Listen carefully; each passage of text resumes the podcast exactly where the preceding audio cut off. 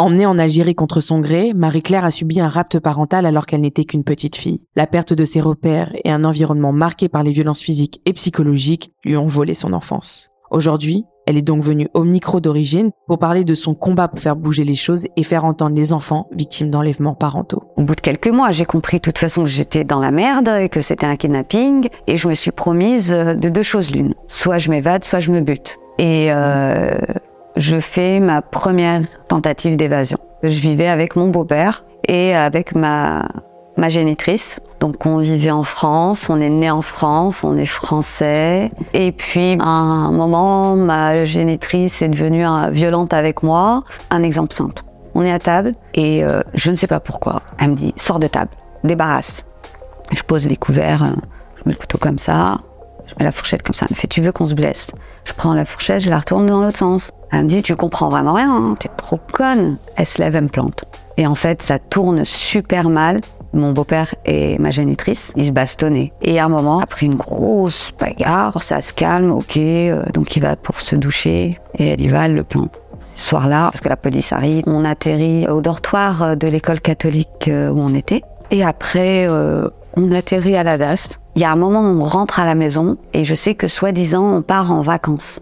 Elle prépare des sacs et nous, on ne sait pas si on va à la DAS. Il parle de, de, de vacances. Je comprends pas très bien ce qui se passe. Tout ce que je sais, c'est qu'à un moment, ma génitrice me dit fais très attention à tes papiers. Ton beau-père doit pas te prendre tes papiers. Je commence à avoir peur. Je commence à, lui demander, il me répond pas. Je commence à crier. Je commence à taper des pieds pour pour ouvrir la porte. Et en fait, je peux rien faire. Et j'ai compris qu'il se passait un truc grave, mais je savais pas trop quoi. Arrivé dans le bateau, euh, là, euh, il me demande mes papiers. Et je dis pourquoi faire? Il me fait bah parce que c'est moi qui garde les papiers, euh, je suis ton père. Euh. Et puis on va euh, donc dans la famille de mon beau-père. Et là, je réalise que c'est un autre pays. Puis j'entends bien qu'il parle une autre langue que je comprends pas.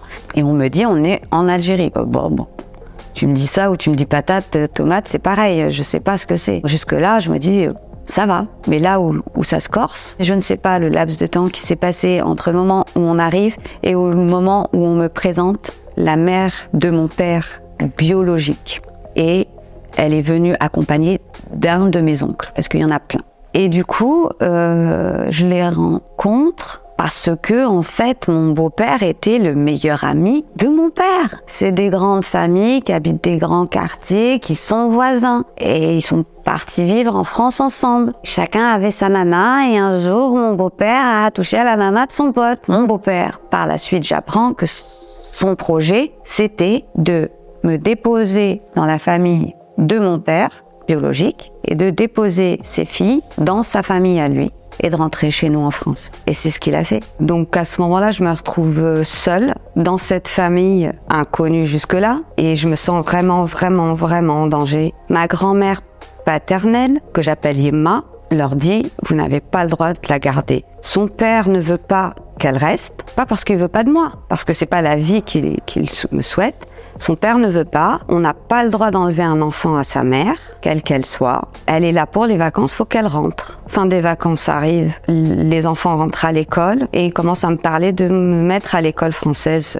de la ville où on est. Et moi je dis non. Comme mon père était déclaré inapte, Un de mes oncles s'est porté, euh, je sais pas, bénévole, généreux, et il a dit je vais la prendre sous ma tutelle parce que la femme en Algérie, à l'époque, je le précise, était mineure à vie. C'est-à-dire, soyons précis, à un moment elle était mineure à vie, puis la loi a changé, la majorité est arrivée à 19 ans, mais elle reste sous la tutelle d'un homme de la famille. Et donc ça a été lui. Donc ils m'inscrivent euh, à l'école française au départ. Donc au début je me dis bon bah c'est déjà ça, hein, je suis pas maltraitée, euh, ma grand-mère est gentille, euh, je vais à l'école, euh, ok. Mais dans ma tête, jamais une seconde, je n'ai accepté de rester. Pas de bol pour moi, j'ai été pubère à 11 ans. Le problème de mon tuteur légal, bien que ultra instruit, avait décidé de s'enrôler, lui il ne le dira pas comme ça, mais il s'est fait avoir par l'intégrisme. Et du coup, il a décidé de me voiler quand j'ai été pubère. Pas de pote pour moi, c'est très tôt, c'est quand j'arrive. Donc quand il me voile, là, ça monte. Je veux pas porter ce vêtement. Et il me laisse pas le choix. Là, il devient violent parce que j'obéis pas. Il me sort de l'école française et il me met dans l'école algérienne. Et il m'emmène écouter les prêches tous les jours. Enfin bref, c'était la guerre entre lui et moi. Et à 14 ans, je lui ai dit, je ne serai plus une femme battue. Je serais une femme qui se bat. Tu frappes, je frappe. Il me jetait contre le mur et je m'évanouissais. Il attendait que je me réveille pour recommencer. Au bout de quelques mois, j'ai compris de toute façon que j'étais dans la merde et que c'était un kidnapping. Et je me suis promise de deux choses l'une. Soit je m'évade, soit je me bute. Donc j'ai été très longtemps suicidaire. Je l'étais déjà en France un peu, à cause des violences de ma génitrice. Il y a des moments où ouais, j'avais envie que ça s'arrête. En France, quand j'étais violentée, je me disais à 18 ans, je me barre. C'est facile, enfin voilà, tranquille. Euh, par contre, euh, en Algérie, euh, je me disais soit je m'évade, soit je me bute. Mais tant que Yema était vivante, je ne fais rien. Je voulais pas lui faire du mal. Donc pendant ces années-là, déjà mon oncle et moi on parle plus de je veux rentrer. C'est un sujet qui me coûte trop cher.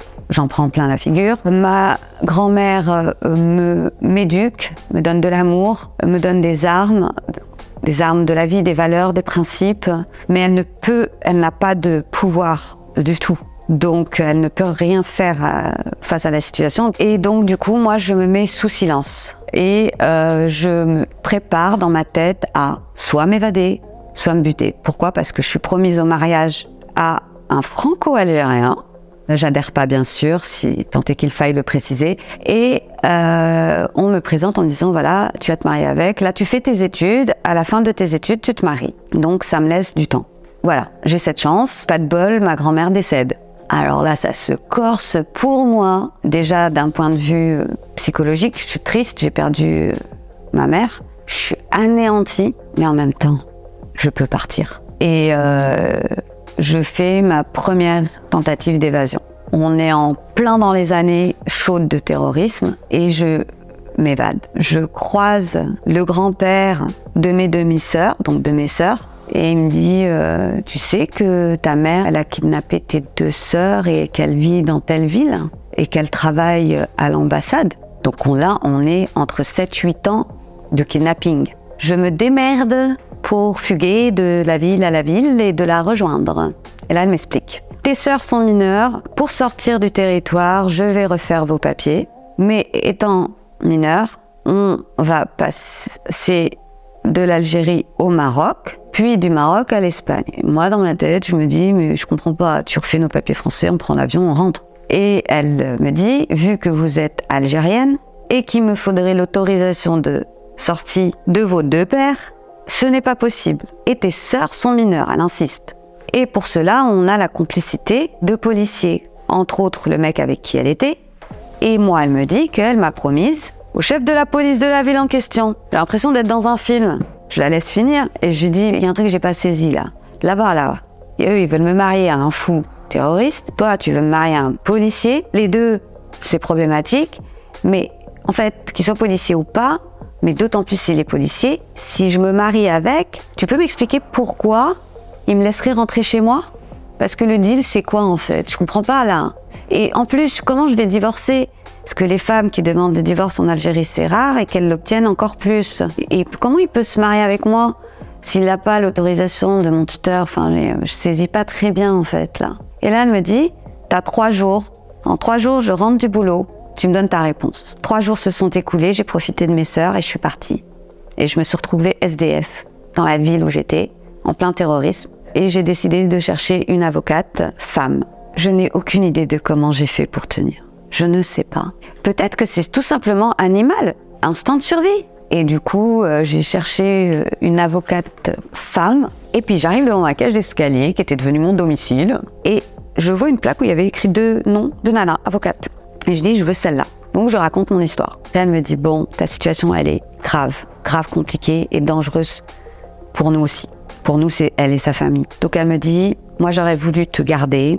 Je sais pas, tu retournes à la fac, tu, tu bosses avec moi, et le temps que tu arrives à faire tes papiers et que tu repars. Elle me dit, j'aurais voulu faire ça, mais je ne vais pas le faire parce que je pourrais me faire buter par ta famille, en fait, et faire buter toute la mienne. Elle me donne deux solutions.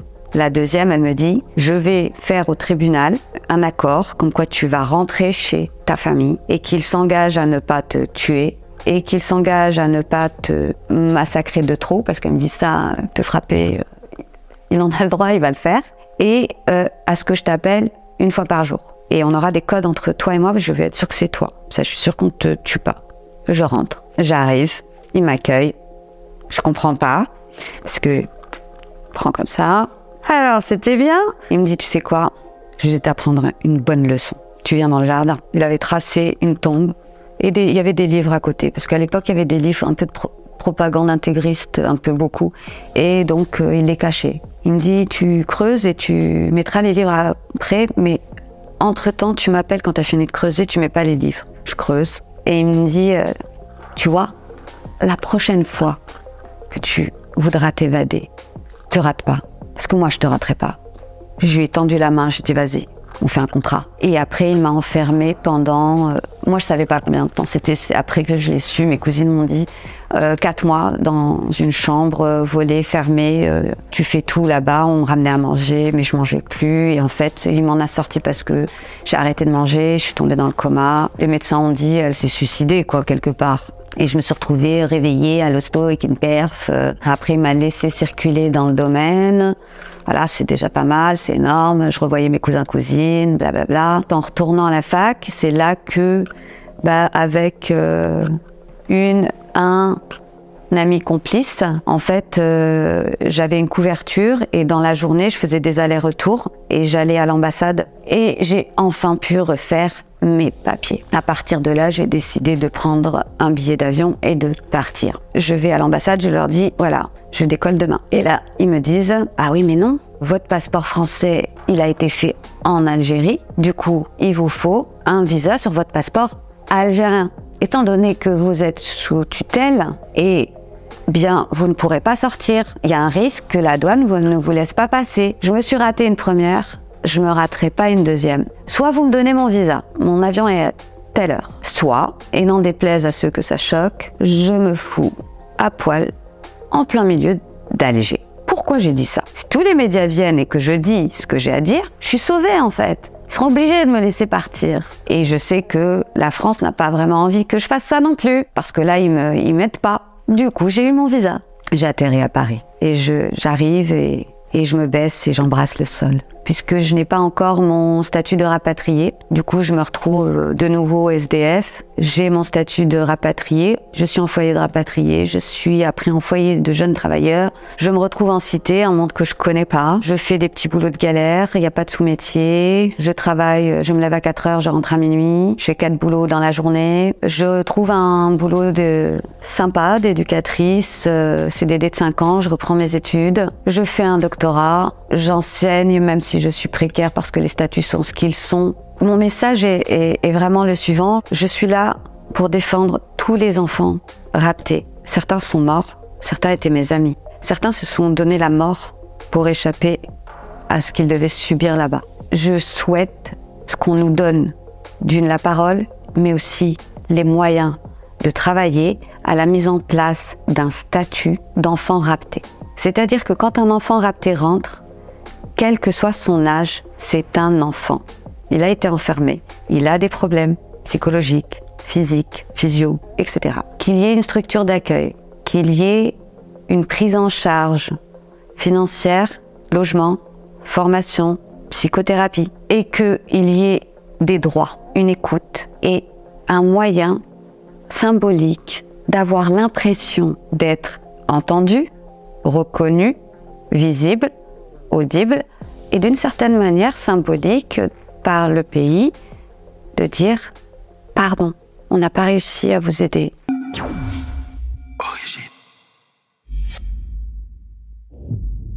Marie-Claire, on vient d'écouter ton histoire. Déjà, merci d'être avec nous. Je voudrais que tu me dises un petit peu comment euh, tu vas depuis cette euh, publication, comment vas-tu depuis nos derniers échanges?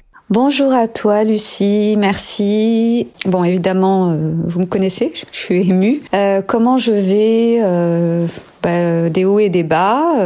J'ai envie de rester focus sur les hauts parce que depuis fin 2021, c'est passé plein de choses. J'ai pu créer l'association euh, donc Théravie euh, ARP, anti-rapte parental. Grâce à vous, et je pense que vous le savez, on a eu plus de 5 millions de vues, donc ça m'a ouvert des portes. J'ai eu des médias, j'ai eu une agente d'auteur, un co-auteur, un grand éditeur. Hein, depuis, euh, j'ai déménagé. oui, et mon troisième livre et c'est mon celui que j'appelle mon go, mon livre le plus important qui est pour la cause anti-rapte parental, qui est mon témoignage sans concession. Parce que quand on s'est rencontrés, bah, euh, j'avais encore euh, des incapacités à parler. Il faut savoir quand même que je me suis tue pendant plus de 25 ans après mon évasion. Et que bah, quand on prend la parole, bah, au début, on croit qu'on est capable et qu'on est en train de tout dire, mais en fait, c'est pas vrai à soi-même déjà on se dit pas tout et donc aux autres encore moins. Et donc on avance et donc voilà euh, grâce à vous et grâce à toutes ces belles personnes qui sont venues vers moi ce troisième livre est arrivé l'enfant volé chez Max Milo Édition et euh, d'autres médias et d'autres grands projets euh, dont celui d'écrire l'histoire politique et sociale du rapt mais accessible à tout le monde puisque qu'est-ce que je deviens aujourd'hui? Je deviens je deviens cette militante silencieuse euh, qui est une militante qui a décidé de parler, qui a parlé à la fin de la manifestation de nous toutes le 19 novembre 2022. Euh, j'ai pu témoigner devant euh, toutes les personnes à la fin de la manif. et là, j'ai décidé d'y aller franco, sans concession, et de défendre tous les enfants victimes de raptes parentaux dans le monde entier, sans sans discrimination et donc les projets sont, sont énormes. Euh, par exemple, uh-huh. mercredi, là, ça va être le 19 avril 2023, donc ce sera la journée mondiale ARP des enfants donc qui ont été victimes de rapt. Euh, je l'ai créée il y a trois ans. Maintenant, elle est répertoriée, elle est euh, sur une grande affiche panneau numérique de la mairie du 9e. Enfin, ça avance quoi en fait, doucement mais sûrement. Félicitations. c'est gentil. C'est c'est rien, c'est pas grand chose mais pour moi, c'est voilà, c'est on avance. Et puis, pour te dire, c'est un truc de fou, euh, de ouf en fait. Euh, j'ai j'ai une artiste qui est venue vers moi, bah, fin 2021, quand on a fait notre euh, interview ensemble, hein, et suite à Origine Média, mais c'est suite à vous. Eh bien, elle est venue, elle m'a proposé en toute générosité, mais vraiment TTC gratuit, hein, toute taxe comprise, mais vraiment du cœur. Hein, ouais, je dis toujours ça en déconnant, mais ça existe encore alors. Ça existe, et elle elle a écrit la chanson, elle m'a invité chez elle pour l'écouter, on a répété ensemble, elle m'a demandé de faire le refrain en arabe, elle a appris à le faire en arabe. Et au fur et à mesure qu'elle avance dans les enregistrements, elle me l'envoie et il sera dans son prochain album qui sort en juin. Waouh, donc en fait, elle t'a contacté pour... Elle m'a contacté pour m'offrir une chanson dédiée à la cause à tous les enfants victimes de raptes parentaux. Elle l'a offerte comme ça à la Incroyable. cause. Donc voilà, je suis dans plein de partenariats. Euh, voilà, c'est les hauts, mais il y a aussi les bas. Les bas, c'est euh, j'en peux plus.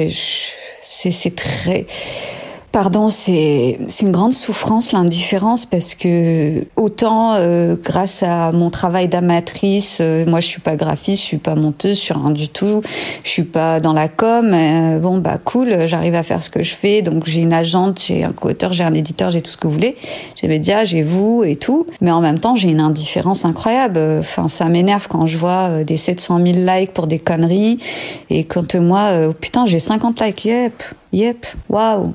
Donc l'indifférence, euh, ça fait, euh, je sais pas comment le dire, ça fait mal, puis ça fait mal de se dire pourquoi il faudrait que les victimes, en plus du chemin qu'elles font à entendre déjà qu'elles sont victimes, puisque moi je déteste ce mot et je déteste, enfin j'ai jamais accepté de l'être. Et en plus de ça, il faudrait que ce soit nous qui portions les combats. Euh, je, pourquoi c'est pas les gens indemnes qui les porteraient et nous on vient en appui, on vient entre guillemets en tant que preuve empirique, donc euh, réel, pour dire voilà, c'est réel, vous voyez, parce que le rapte parental, les gens, euh, vu que ça a été, euh, moi je nous appelle les sacrifiés diplomatiques, c'est-à-dire que les États veulent pas en parler. Évidemment, c'est un énorme uh-huh. problème international. Hein. Eh bien, voilà, donc c'est mis sous silence. Et puis quand on en parle de temps en temps, on en parle en tant que fait divers. Alors j'aimerais qu'un jour RPicide soit connu comme féminicide. Toutefois, féminicide continue à être dans uh-huh. les faits divers, hein, malheureusement, alors que c'est pas des faits divers.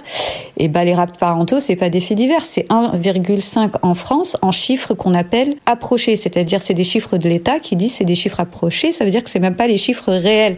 Ouais. Euh, parce qu'on ne les a pas, parce que c'est pire que ça en fait.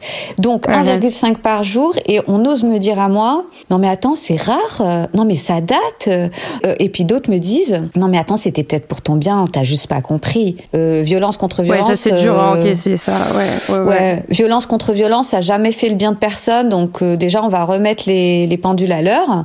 Et puis pardon mais moi je continue à le dire et à le redire et, et, et merci à vous Origine Média et je pense que vous en souvenez, VRAC et Origine Média, vous avez été les premières D'ailleurs, vous êtes des nénettes. Vous avez été les premières à me donner la parole. Oui, mais bon, moi, quand je vous ai rencontré, on était entre nanas. Et, oui, euh, ce jour-là, oui. Voilà. Et du coup, vous êtes les premières à euh, avoir euh, eu l'humanité, le cran et la lucidité de nous, de me donner la parole, donc de nous donner la parole, parce que quand je dis je, je n'existe pas. C'est pas Marie Claire, c'est tous les mmh. enfants. c'est la cause et la voix des enfants que tu portes pour eux. Et si tu veux, j'ai encore des. Mais alors j'ai de la chance. J'ai eu un article dans l'Express, enfin dans Femmes d'aujourd'hui en Belgique. Je suis passée euh, à la télé, à la radio, tout ça, mais c'est pas suffisant. Mais bon, bref, c'est bien. Mais j'ai quand même des médias qui osent me dire encore aujourd'hui, en 2023, non mais quand il y aura une actu sur le sujet, euh, on t'appelle. Euh, déjà, mec, c'est 1,5 par jour. Donc d'actu, on l'est. On l'est pas parce que vous n'en parlez pas en fait. C'est tout. Oui, c'est ça. Il y a un silence qui est global par rapport à ça. Pour te dire, même le jour où, on a décidé de, de faire l'interview ensemble, euh, je ne connaissais pas le terme rapt parental. C'est toi qui mm. me l'as appris. Mm. Donc ça montre bien que en fait il y a un manque d'information énorme autour de tous ces sujets-là. Oui, c'est vrai. Tu as totalement raison. En plus, c'est un terme à la base rapt parental qui est historique. Puis alors, tu sais que depuis qu'on a s'est rencontrés, bah moi j'ai écrit le troisième livre qui est paru là le 14 février 2023, mais aussi mhm. je fais des recherches pour écrire le, le quatrième, donc sur l'histoire du rap. Eh bien, j'ai trouvé que la, a priori la plus ancienne thèse, ça se trouve j'en trouverai une autre, hein, thèse de doctorat date de 1900 sur les raptes parentaux. On nous explique que c'est un terme historique. Et effectivement, les juges et les, j'ai vu, j'ai rencontré une sénatrice et des juges et des avocats et des journalistes en 2022 qui m'ont dit que bah, c'était plausible ce que je faisais et que j'avais pas tort de dire qu'il fallait créer un statut juridique pour l'enfant parce que c'est l'enfant qui est la victime alors qu'on traite que du parent et de la parentalité alors qu'ils sont pas kidnappés les, les parents. Enfin, c'est l'enfant qui les. Oui. Voilà. Tu te battais à l'époque déjà, tu nous avais parlé que ton combat est visé à mettre en place euh, un statut d'enfant rapté en fait, de reconnaître l'enfant. C'est toujours le cas. C'est le statut des, de ce que j'appelle les AEVRP. Alors EVRP, enfant victime de rapt parental. AEVRP, adulte ayant été enfant victime de rapt parental, comme c'est mon cas. Ces gens là qui sont qui connaissent donc euh, une avocate qui a travaillé 38 ans sur le sujet, qui a accepté de venir à la radio avec moi sur Vivre FM en 2022. Elle le dit, et, les juges et tout le monde le dit, ceux que j'ai rencontrés. Effectivement, il faut créer ce statut. Donc, je suis pas folle, c'est pas moi de ma petite échelle qui est complètement hallucinée, quoi. Donc, oui, il faut le faire. Donc, je suis en train de le faire. Hein. C'est pas fait, mais euh, j'espère que j'y parviendrai. Ça se trouve, j'y parviendrai pas de mon vivant. C'est pas grave. Moi, je pose les bases ARP, les bases anti-rapte parental, et j'ose espérer que bah euh, la relève suivra. Et puis euh, je sais pas dans combien d'années on dira euh, ah ouais la folle dingue Marie-Claire c'est elle qui avait lancé le truc. Pas pour qu'on parle de ma gueule hein, c'est pas l'idée du tout. Non c'est juste euh, de dire ah bah on a on a quelqu'un qui a posé la première pierre mais nous on va faire l'édifice donc c'est pas moi qui vais faire l'édifice. Moi je suis toute seule. Moi, moi, je galère en fait et c'est ça où je dis qu'il y a débat c'est parce que bah comme je disais moi je suis pas je suis pas dans la com je suis pas graphiste je suis toute seule j'ai pas de bénévoles. L'asso il y a huit adhérents. Merci la cofondatrice d'être venue parce que sinon j'aurais continué à avoir une association de faits et non pas euh, déclarée, euh, etc. Mais voilà, il y a les hauts et il y a les bas. Et, il y a des hauts parce que il y a quand même eu un article de Sud Radio qui qui, qui dit euh, ce qu'est l'assaut, qui dit que la victime c'est l'enfant. Donc voilà, on avance, mais en attendant, Ça doucement. Voilà, en attendant c'est tout doux parce que là, si tu veux, le 30 mars 2023, donc c'est il y a pas longtemps, il y a Lia qui a été euh, kidnappée donc vers Djibouti. Euh, donc je me mets en contact avec son papa, tout comme je, je souhaite, euh, si vous le permettez, que citer Alia Bouklachi, qui est kidnappée en Algérie depuis 2016. On me dit, toi, c'était en les années 80, ça n'est plus le cas aujourd'hui. Mais si, Alia, 2016 jusqu'à aujourd'hui 2023, c'est exactement la même. Mais donc, le 30 mars, on parle de l'IA sur France 3 euh, Grand Est. Mais en réalité, bah, en fait, rien n'a changé. Rien n'a changé. Et on nous noie les trucs. Un coup, on nous parle euh, euh, rapte parental, c'est bien quand c'est dit, mais sinon enlèvement parental, déjà c'est bien. Sinon, on nous dit un, kidnapping. Bon, après, c'est plus compliqué. Juridiquement, on appelle ça un déplacement international illicite d'un enfant par un parent. Alors là, le terme, il est euh, waouh, ça c'est juridique, c'est casse-tête, merci. Mais en fait, l'idée, c'est d'essayer de faire en sorte que, bah, je sais pas, le plus tôt possible que la, les humains, hein, les humains de du monde entier, euh, je commence par mon pays, la France, sache que ce n'est pas un fait divers, c'est un fait de société quotidien et centenaire. Et des enfants tous les jours sont kidnappés par un parent. Alors c'est pas parce qu'ils sont avec un parent qu'ils sont en sécurité. Il, exactement. Un, kidnapping, je dis kidnapping, c'est choquant, non? C'est une violence. Donc ça mmh, peut pas être pour le bien. Et être privé de son autre parent, de son école, de sa famille, de sa culture, de ses, de ses repères, ne peut en aucun cas être un bien. C'est à minima une violence systémique psychologique. C'est le minimum syndical. Malheureusement, de ce que me disent, parce que depuis qu'on s'est parlé, grâce à vous, mais vraiment, hein, je, sais pas pour vous jeter des fleurs. Hein. Tout de suite après que vous ayez diffusé, et à chaque fois que vous avez rediffusé sur d'autres réseaux, j'ai des enfants victimes de raptes parentaux actuellement raptés ou qui l'ont été comme moi, qui sont venus m'écrire. Et qu'est-ce que tu fais dans ces cas-là? Parce que c'est compliqué à porter aussi d'entendre bah, le poids de, de, tout ça, parce que toi, tu sais, c'est compliqué. Je veux dire, euh, tu peux faire tout ce que tu peux à ton échelle, mais tu ne peux pas aller chercher ces enfants ah, toi-même juridiquement, etc. Donc comment tu fais pour aider à ton échelle des gens qui peuvent vivre des choses similaires? Alors, pour ceux qui sont actuellement rapté. Je vais donner un exemple. J'ai une nénette kidnappée euh, en Afrique Sud. Eh bien, euh, en l'occurrence, elle, elle m'a dit qu'elle avait déjà commencé à essayer de récupérer son extrait d'acte de naissance, mais qu'elle n'y arrivait pas. Donc, toi, tu les guides dans ces démarches-là, c'est ça, en disant tu peux potentiellement commencer par ça, voilà tes options, tu peux faire ça juridiquement. Ton rôle, en fait, euh, c'est de les aider à ton échelle en les orientant vers les solutions potentielles pour avancer, c'est ça? Bah, étant donné que moi-même j'ai fait quatre évasions et à la quatrième j'ai réussi à partir, effectivement j'ai une certaine expérience de comment on se dépatauge. Donc, je leur donne euh, tous les tuyaux que j'ai utilisés auparavant et qui aujourd'hui sont nouveaux parce que à, mon époque il n'y avait pas Internet. Donc, je leur donne tout plein de conseils et je les euh, soutiens aussi en étant présente comme un ami peut être présent et nous écouter, pas forcément nous répondre en ayant toutes les solutions, mais déjà c'est une écoute, c'est une présence. Et puis, euh, bah, malheureusement, j'ai toujours pas de psy bénévole, donc pas de psy bénévole donc je me démerde. Et puis, pour ceux qui se sont évadés et qui sont libres, euh, avec qui on échange, bah du coup, c'est un lieu de parole parce que l'assaut, elle a quoi? Elle a la mission de sensibiliser la terre entière, donc c'est pas facile. Elle a la mission d'être un lieu d'écoute et de parole pour et par les enfants parce que cet assaut ne s'adresse qu'aux enfants hein, euh, qui ont été raptés ou qui le sont, pas aux parents. Les parents, ils ont plein d'assauts. Euh, Donc un parent en détresse, par exemple, ne peut pas, enfin ne peut pas, n'est pas euh, la cible de ton association. Alors l'association est créée par et pour les enfants, mais un parent co-victime qui s'entend co-victime et non pas victime parce que s'il s'entend victime, il peut aller voir les assauts euh, en question, qui s'entend co-victime du rapt et qui euh, a besoin euh, de parler, évidemment que on est tout à fait ouvert à l'écouter et à le conseiller comme on peut, évidemment, et à l'accompagner. C'est ce qu'on fait déjà.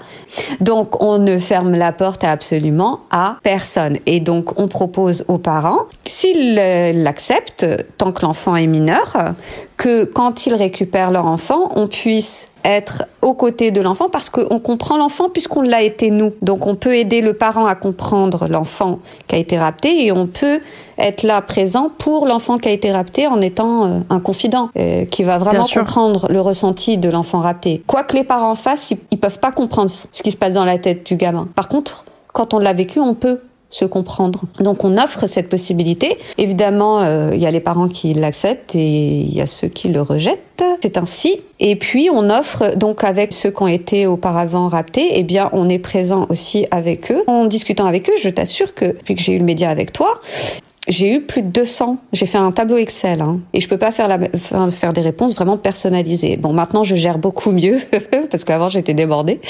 Et, bah oui, j'imagine, un peu noyée. Euh, complètement. Et puis même psychologiquement, c'était pas facile. Bon, moi, je, je fais une thérapie, hein, donc euh, J'allais te parler de, de l'aspect psychologique aussi parce que on a tendance à l'oublier un petit peu, mais quand tu as toute la journée des enfants ou des parents qui sont co-victimes qui t'écrivent pour te dire Marie-Claire, s'il te plaît, aide-moi, je suis en détresse. Euh, toi aussi, j'imagine que tu as une vie à côté, je sais que tu enseignes. Il mm. faut quand même trouver l'espace de pouvoir vivre normalement quand tu as toute cette euh, charge émotionnelle sur les épaules. Ah, je me suis retrouvée euh, à des moments complètement débordés, dépassés, en me disant euh, parce que déjà je vous avais dit, je me dis mais pourquoi tu fais ça en fait? Bah en fait, je ne peux pas ne pas le faire. Si je ne le fais pas, je meurs. C'est ton devoir en fait, c'est ton Voilà, mais c'est une promesse que je me suis faite, j'avais 14 ans, j'ai été kidnappée et j'ai dit quand je réussirai à m'évader, je crierai pour nous tous parce que j'ai découvert à 14 ans lors d'une réunion que c'était pas seulement mes sœurs et moi, mais que c'était il y avait 180 gamins. D'ailleurs, depuis, j'ai retrouvé un dossier de presse de 200 pages sur euh, cet événement, donc j'ai retrouvé les traces. D'ailleurs, j'ai même depuis retrouvé les traces euh, après 20 ans de demande aux archives des jugements concernant l'enlèvement parental que j'ai subi. Donc, il y a bien eu un jugement, il y a bien eu condamnation. Mais uh-huh. condamnation, la génitrice partie civile, le beau-père condamné, à une amende et à de la prison. Mais euh, au milieu, il y a trois gamins dont on ne dit pas ce qu'on en fait, puisque ce jugement a eu lieu alors que nous étions encore kidnappés. L'enfant est un est l'objet d'un délit alors qu'il est sujet d'un crime. Donc ça, c'est ce que je veux changer. Parce que j'entends dans ta voix aussi que tu as toujours la même passion, c'est peut-être pas le bon mot, mais que tu as tu vis toujours ça de manière très intense. Et je suis contente de voir que ta lutte est toujours aussi vive et, euh, et je t'en félicite parce que c'est pas facile non plus d'avoir toute cette charge émotionnelle sur les épaules. Bon, la question que je voulais te poser, c'était vraiment de savoir quoi, toi, comment tu vivais aujourd'hui, ton histoire, comment tu vivais la gestion de, de tout ce qui t'était arrivé, parce qu'avant d'être ton combat, ça a été ta propre histoire. Donc aujourd'hui, tu me dis que tu te fais suivre. Est-ce que tu as réussi à avancer vis-à-vis de ta propre histoire pour pouvoir aider celle des autres, ce qui est nécessaire en un sens? Alors évidemment, on n'oublie rien et c'est, j'ai envie de dire,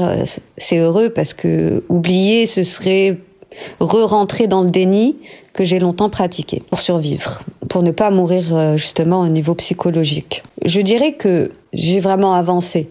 C'est ultra positif. Vraiment, ça avance. Après, euh, c'est ultra difficile. Ce sera un travail long. Long et à mon avis, euh, vu le temps que j'ai mis à enfin m'y mettre, euh, bah à mon avis c'est pour la vie. Mais c'est pas grave. L'essentiel c'est Oui, c'est pas vain, c'est ce que je voulais te dire tout à l'heure mais toi tu as peut-être l'impression parfois que c'est vain parce que il y a de l'indifférence, parce que tu ne peux pas tous les jours passer dans, dans des médias qui auront une portée parce que mm. tout le monde ne veut pas aborder ce sujet-là. Simplement tout ce que tu fais n'est pas vain. Tu, tu mets des pierres en place pour un édifice qui va être repris plus tard. Oui. C'est une métaphore un peu nulle, mais tu vois je veux dire, c'est que voilà, c'est pas mm. vain et que tout ce que tu mets en place aujourd'hui, c'est pour le futur et pour qu'en fait, euh, tout ça, c'est des petits pas. Toutes les luttes qui ont eu des aboutissements ont commencé par des gens qui se battaient comme ça et qui euh, mettaient des choses en place à leur échelle, en fait. C'est vrai. Et puis, bah, psychologiquement, euh, j'ai donné un exemple parce que c'est difficile de donner une réponse comme ça entière sur l'avancement de psychologiquement, comment on vit les traumatismes de sa propre vie. Disons que j'ai eu la chance d'avoir un rendez-vous avec un psychologue magnifique qui depuis me permet d'avancer. C'est bizarre, hein, j'ai lu, j'ai travaillé dessus toute ma vie toute seule, j'allais voir des psys, d'assaut et tout, mais je sais pas pourquoi, euh, j'étais dans le déni, euh, j'acceptais pas d'entendre que j'étais victime, et puis j'avais plein de trucs qui étaient la preuve que je suis en, post-trauma, je suis en hypervigilance, je suis euh, dans mes cauchemars et tout. Et bizarrement, uh-huh. euh, moi, je me disais, bah, j'ai mal là, bah, c'est, bah, c'est comme je te disais, ma mâchoire détruite dans ma tête. Je me dis, bah, bah, c'est pas de bol. Oui, tu voulais pas regarder, quoi. Voilà. Hmm. Alors que non, c'est pas pas de bol. Le médecin il me dit, euh, ça n'arrive euh, que rarement à des vieilles personnes ou à des accidentés. Donc c'est très rare et encore moins quand on est jeune comme vous.